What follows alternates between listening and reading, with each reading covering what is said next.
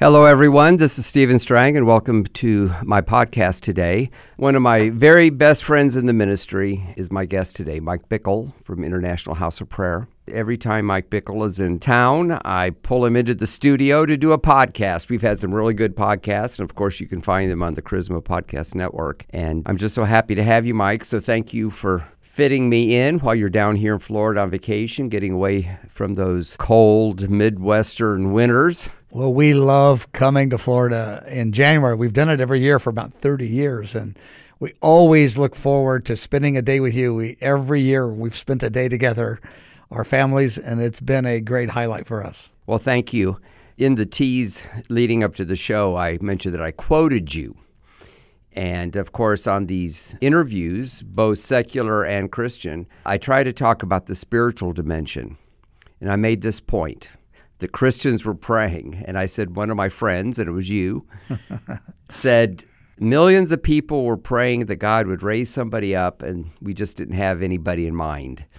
And of course, that somebody we believe now is Donald. Yeah, Trump. and that was a shock to so many of us. I mean, we could have never have guessed it when we were praying. Again, millions of believers were praying. There was an urgency created through the years before that we needed God to intervene because the conversation and the culture was leaning more and more to the left and more and more radical left and becoming hostile to things that are important in the Word of God. And that trend was getting stronger and stronger and stronger. And we said, Lord, we have need of a mid course correction plus some.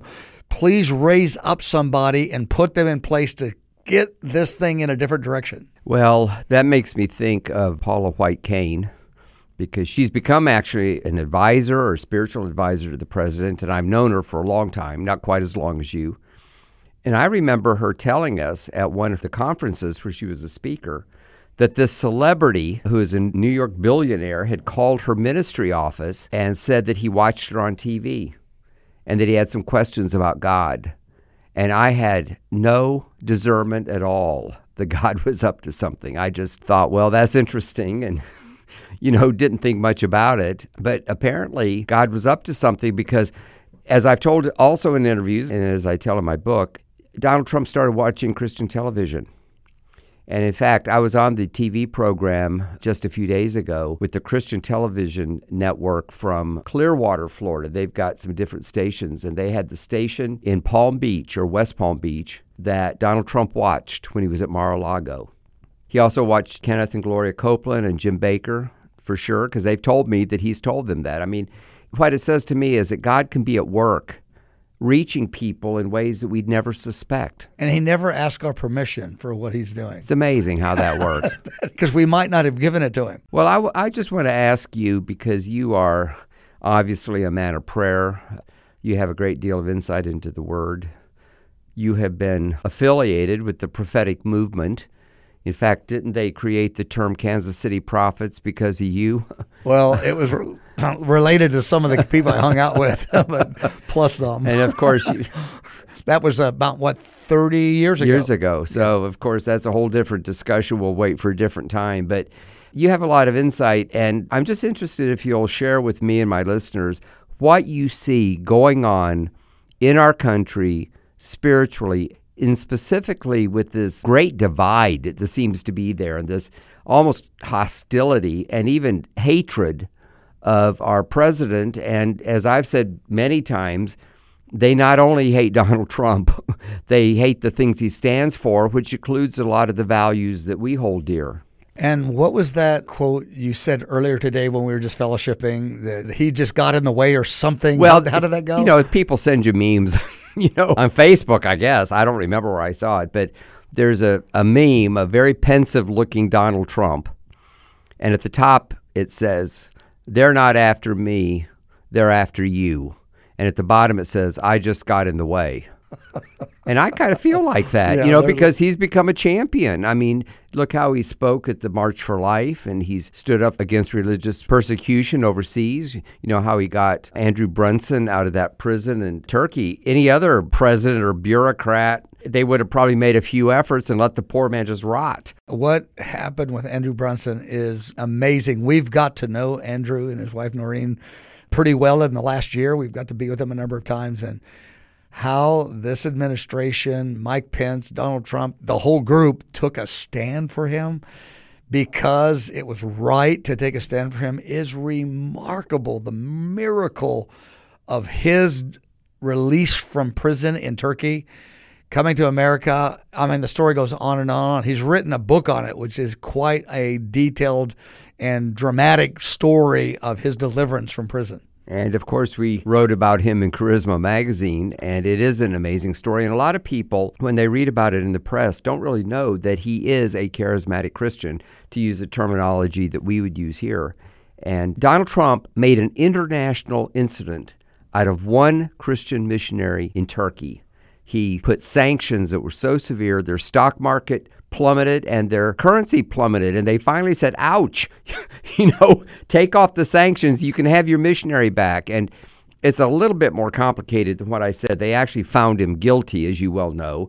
But they also said the Turkish government, the, the government of Turkey found him guilty of being a revolutionary or something, something like that, because it's not real at all. Because No. he's just a radical believer who cares about God's heart and proclaiming the word of Jesus. I'm, I'm glad you clarified that. But they were able to save face in their circles by finding him guilty.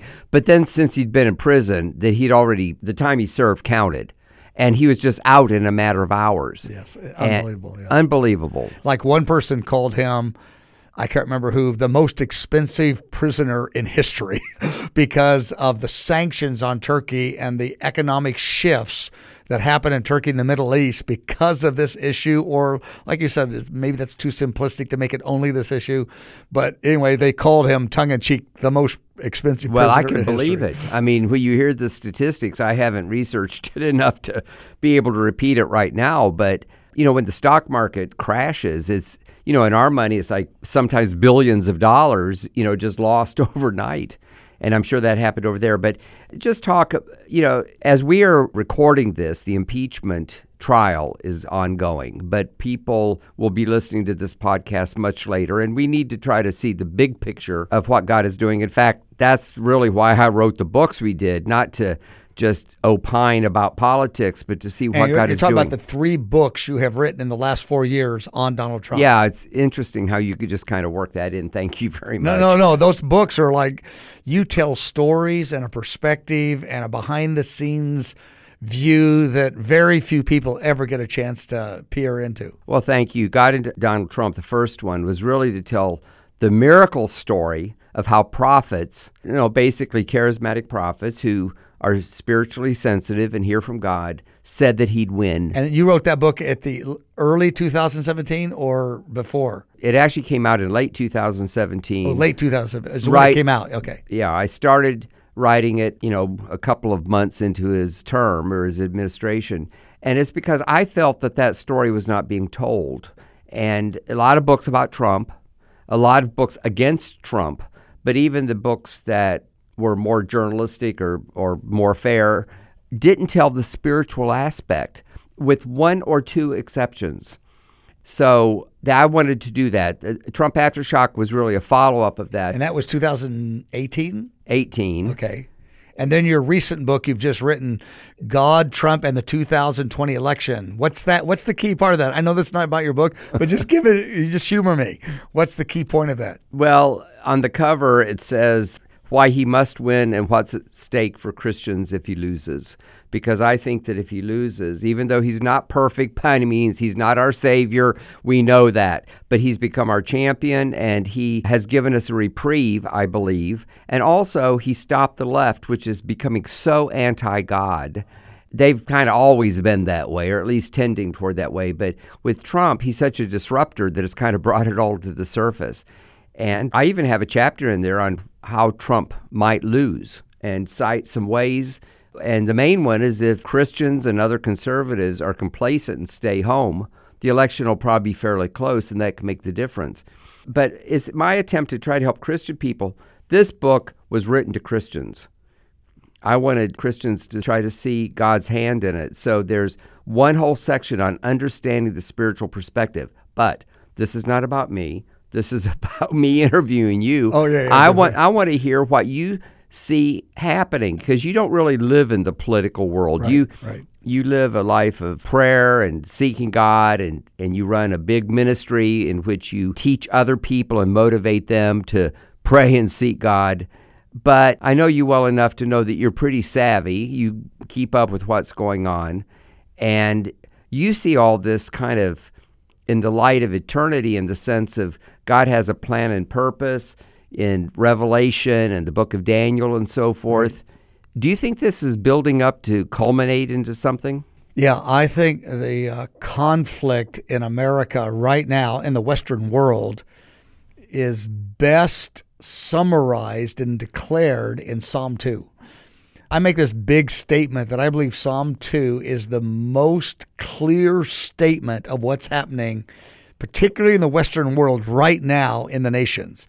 And in Psalm 2, I wrote a book on it, and the book is called God's Answer to the Growing Crisis. And I wrote it with some publishing house. I think it was Charisma Publishing House. I published it with you. I love it how you just kind of slide these things in.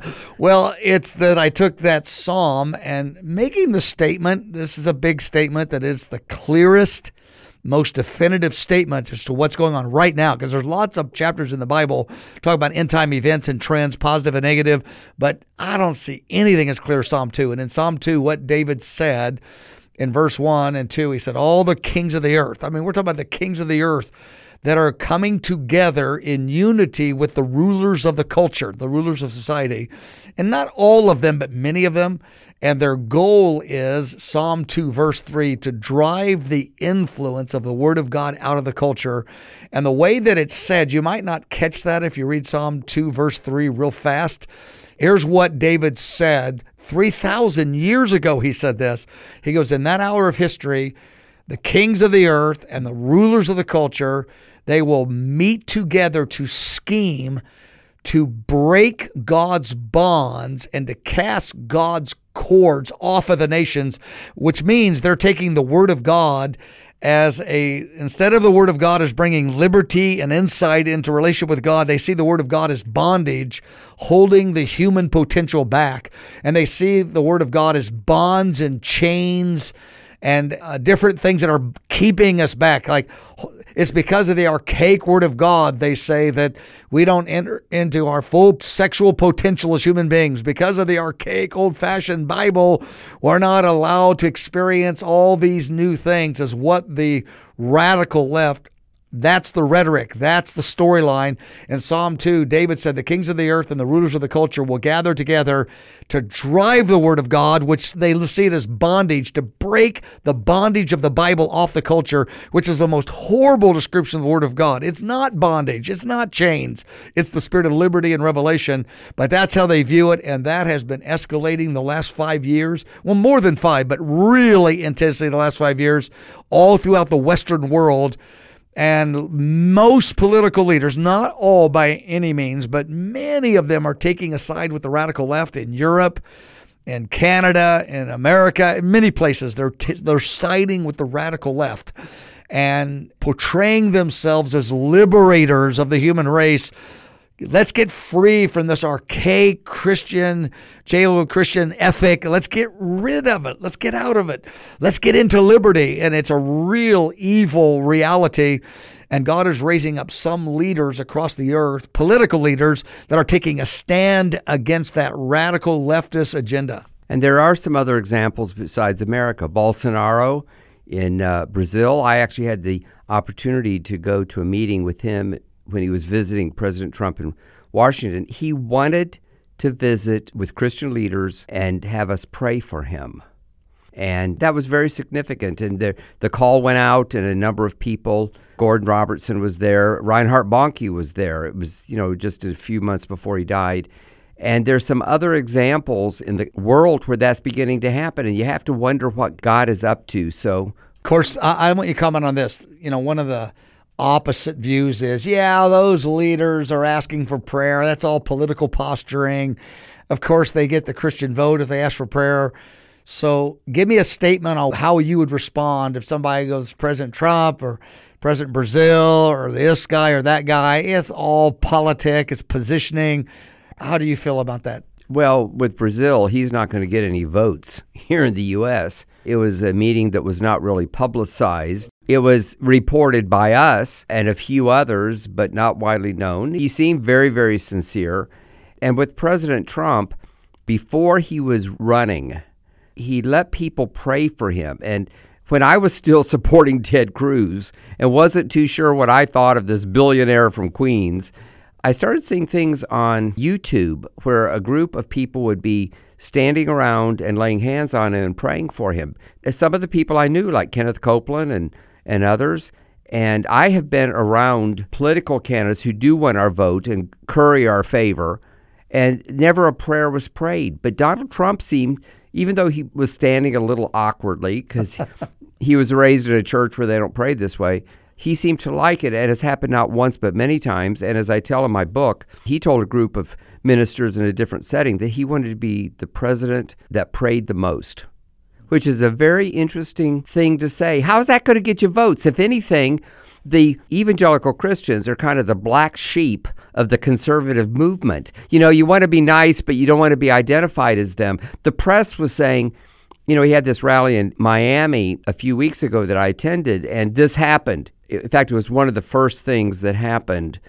About six or seven people got up there. Jentezen Franklin and Alveda King and a few others who you'd know prayed over him. We reported this, it was widely reported. They put their hands on his shoulder, they lifted a hand in the air, which doesn't it seem common to you? Yeah. uh, that's kind of how we pray. The secular press, which was, you know, there were just dozens of them with their cameras and so forth, they were talking about how he let these cult people pray for him which just shows their ignorance of a whole segment of the Christian community. And Donald Trump just he doesn't seem to mind if now, you said something interesting. I've never heard this before that the conservative right, many of them, not all of them, of course, see the evangelicals as the black sheep of the conservative movement. Right. Something like that. Yeah. Meaning they don't look at fervent, on fire, Bible believing people. It's like, wow, that's amazing. They kind of look at them, some of them roll their eyes and going, what are these guys talking about? Stay away from that Bible stuff. Let's just be conservatives and leave it alone. Exactly. So for Trump to curry the, the vote of the evangelical, some would say without pushing him you know forward in the election, but you're saying in many of the conservative circles they look at that as kind of religious fanaticism. So why isn't why is Trump allowing this to happen? Because he no, no, I'm saying care. that's what they're saying. Why are yeah, he letting exactly the conservatives are? So they're not thinking it's posturing. They're thinking President Trump is not being very wise by letting this be public. Well, of course they criticize him for everything. And he's not the only politician. I met once with Barack Obama with a whole room full of Christian leaders. A number of them were the heads of denominations that we would call liberal. Franklin Graham was there, T.D. Jakes. I sat next to Max Lucado. Sammy Rodriguez was there, and he was saying to me off on the side, "We're probably the only conservatives in this whole room." But you know that wasn't probably true. But it was his way to reach out to the evangelical community during that election. George W. Bush did too. Bill Clinton did it in his own way. He would show up at some of the. I know he showed up at the Church of God in Christ conventions and would attend funerals of key leaders, and he you know, there's nothing wrong with that. I mean, politicians have to get different groups of people. And in a way, I guess we could even be thankful that they're trying to, you know, involve us in the political process. In the days of Harry Truman, nobody even knew what the evangelical movement was. Of course, the whole country seemed to be more centrist, and Judeo Christian values seemed to be more normal. And I think Harry Truman, who you know probably know of better than I do, I always thought he was very interesting. You know, he's the one that recognized Israel in 1948. Yes. In 1948, and he grew up in Sunday school. It's said that he read the Bible through a couple times before he was a teenager, but he also liked poker, brandy, and cigars. You know, and he was a little salty. You know, he wasn't exactly our idea of an evangelical Christian. He probably watched football too, didn't he? I don't think they'd invented oh, okay. football back then, kidding. had they? Or, well, we got the Super Bowl coming up next right. week, and Kansas, the Chiefs are in it, so I had to throw right. that in there. That's okay. right. So, those of you listening to this after February 2nd, you'll know what we don't know. Who won? Who won? but anyway, I've just been an observer of this, and it's just interesting for me with Trump. Trump would have gotten our vote regardless of inviting the Christian leaders to the White House and giving them a state dinner. This had never been done before. We're not going to not vote for him because he didn't do that or some of the other things. You mean that's done. not the deciding issue? So the folks that are his critics saying he's only doing this to posture himself, and you're saying none of us would have changed our vote because of a dinner. It has nothing to do with that. Right. If anything, we all had to swallow hard on some of his lifestyle things. This is hardly ever mentioned, but he made his money on gambling. I, for one, am just dead set against gambling. I think it's detrimental, it's addictive. A lot of money is wasted in gambling. And the Christian community used to preach against gambling in the day, but now gambling isn't there some form of gambling in almost every state? I mean, even if it's just a state lottery or something, and nobody even says anything about it. So I had to kind of get over that. But we're not voting for somebody who agrees with us at every point of theology. You know, you might do that if you're hiring a pastor. and also, these things were never brought up in the past. Never, never, never, never. It's almost like a new day. And in a way, that's good that these things are being discussed. Yeah, I think that the body of Christ, we're praying in 2020 for the outcome of November 2020. We're saying, Lord Jesus, you know what is the destiny for the church in this nation and for this nation, which is not the same thing as the church in this nation. Those are two different discussions. And we're asking you to raise up the leader that is going to fulfill your purpose in this next four years. And of course, I encourage people, I never pick a candidate and tell them to make sure you vote for this one. I mean, I don't like push people to vote one way or the other on persons, but I say vote for biblical values. Vote for biblical values. And I think the most critical value, I mean, religious liberty is way up at the top, but this idea of abortion the idea that we have 60 million human beings killed in their mother's womb and the law says that's okay. I am just horrified by this. And I don't mean just the tragedy of it. The tragedy, I am horrified for sure. I'm talking about heaven looking down upon America, saying, America, what is my response to 60 million babies killed? You either claim the blood of Jesus to cover that and renounce it as a nation, or your own blood is going to cover this thing because I am going to answer blood with blood, but I'm offering you the blood of my son. But it's going to be repentance and calling out to him and renouncing this evil practice. And I have incredible mercy on the men and women and the medical professions that's been involved in this, meaning I look at them and there's so many blind spots in so many of our lives. And many people that have participated in that now they're horrified. And they go oh my gosh. And i tell you i want to say the lord's mercy is new every day. There's a new beginning. The lord cleanses he forgives. But only when we declare it as wrong and ask for forgiveness and claim the blood of Jesus. But a lot of folks, political, I'm talking about national authority figures put in place by our people, voting them in place, and many other medical professions and many men and women, not just women. They're boldly proclaiming this is good and okay. That terrifies me. And I think this coming election is going to be another statement to heaven alongside of that value. And that's a major one. It's not by any means the only value, but that is a very big one to me. Very well said. As we wrap up this podcast, because we could talk a long time, in my book, I not only try to analyze all these and tell interesting stories about how Ronald Reagan was actually healed of ulcers and threw away his medicine and all those kind of stories. You can read the book to find out. But I end with a call for prayer because we need to act and go to the voting booth, but we also need to pray. And one of the things I tell people to pray for is that God would raise up godly people in the Democratic Party because the Democratic Party is not the same party as it was in the days of Harry Truman or even as recently as John Kennedy or Bill Clinton. It's changed so much, and they've actually run out of the party just about everybody who's pro life. It's almost been captured, but our country needs a good two party system. And there are examples. There's a spirit filled pastor. I interviewed him on my podcast his name is Cabrera, and he is running as a Democrat in Brooklyn against AOC in the primary. And uh, he's on the New York City Council. He has a political base. It might actually happen. Can you imagine such a thing? But he's running as a Democrat. Uh, Apostle Kim Daniels, who is kind of a protege of Peter Wagner from Jacksonville, is now in the state legislature in Tallahassee here in Florida, and she ran as a Democrat. She's very, very conservative. I tell people she's more conservative than I am, but uh, she ran as a Democrat. And I'm sure that there's other people around the country, and we need godly people to raise up, and that's something we can pray about. So, as we do wrap this up, and as I thank my listeners for tuning in and also ask people to share this with friends, would you pray a prayer for America? Yes. And just take this to the Lord. Yes, and I'm going to mention one more thing. Is Lou Engle, our good friend, your and mine for many years, is calling a 40 day fast in 2020, March 1st to April 9th. It's 40 days. The Lord spoke to him about this maybe two years ago about the significance of 2020.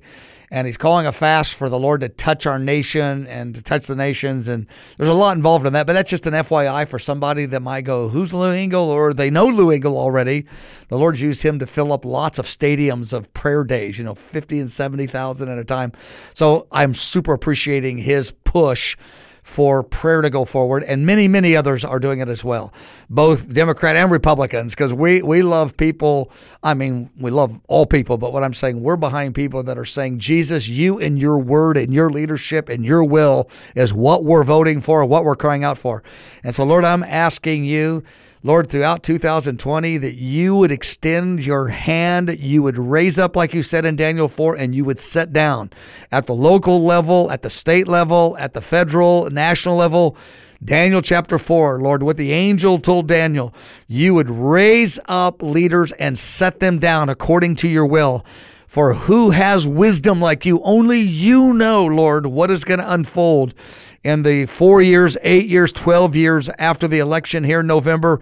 And I'm asking you to extend your hand to set in place at every level, again, local, state, national, raise up and set down those that will do your will. And I ask you that your Son would be glorified and the will of God would go forth on earth as it is in heaven. In the name of Jesus, amen. Amen.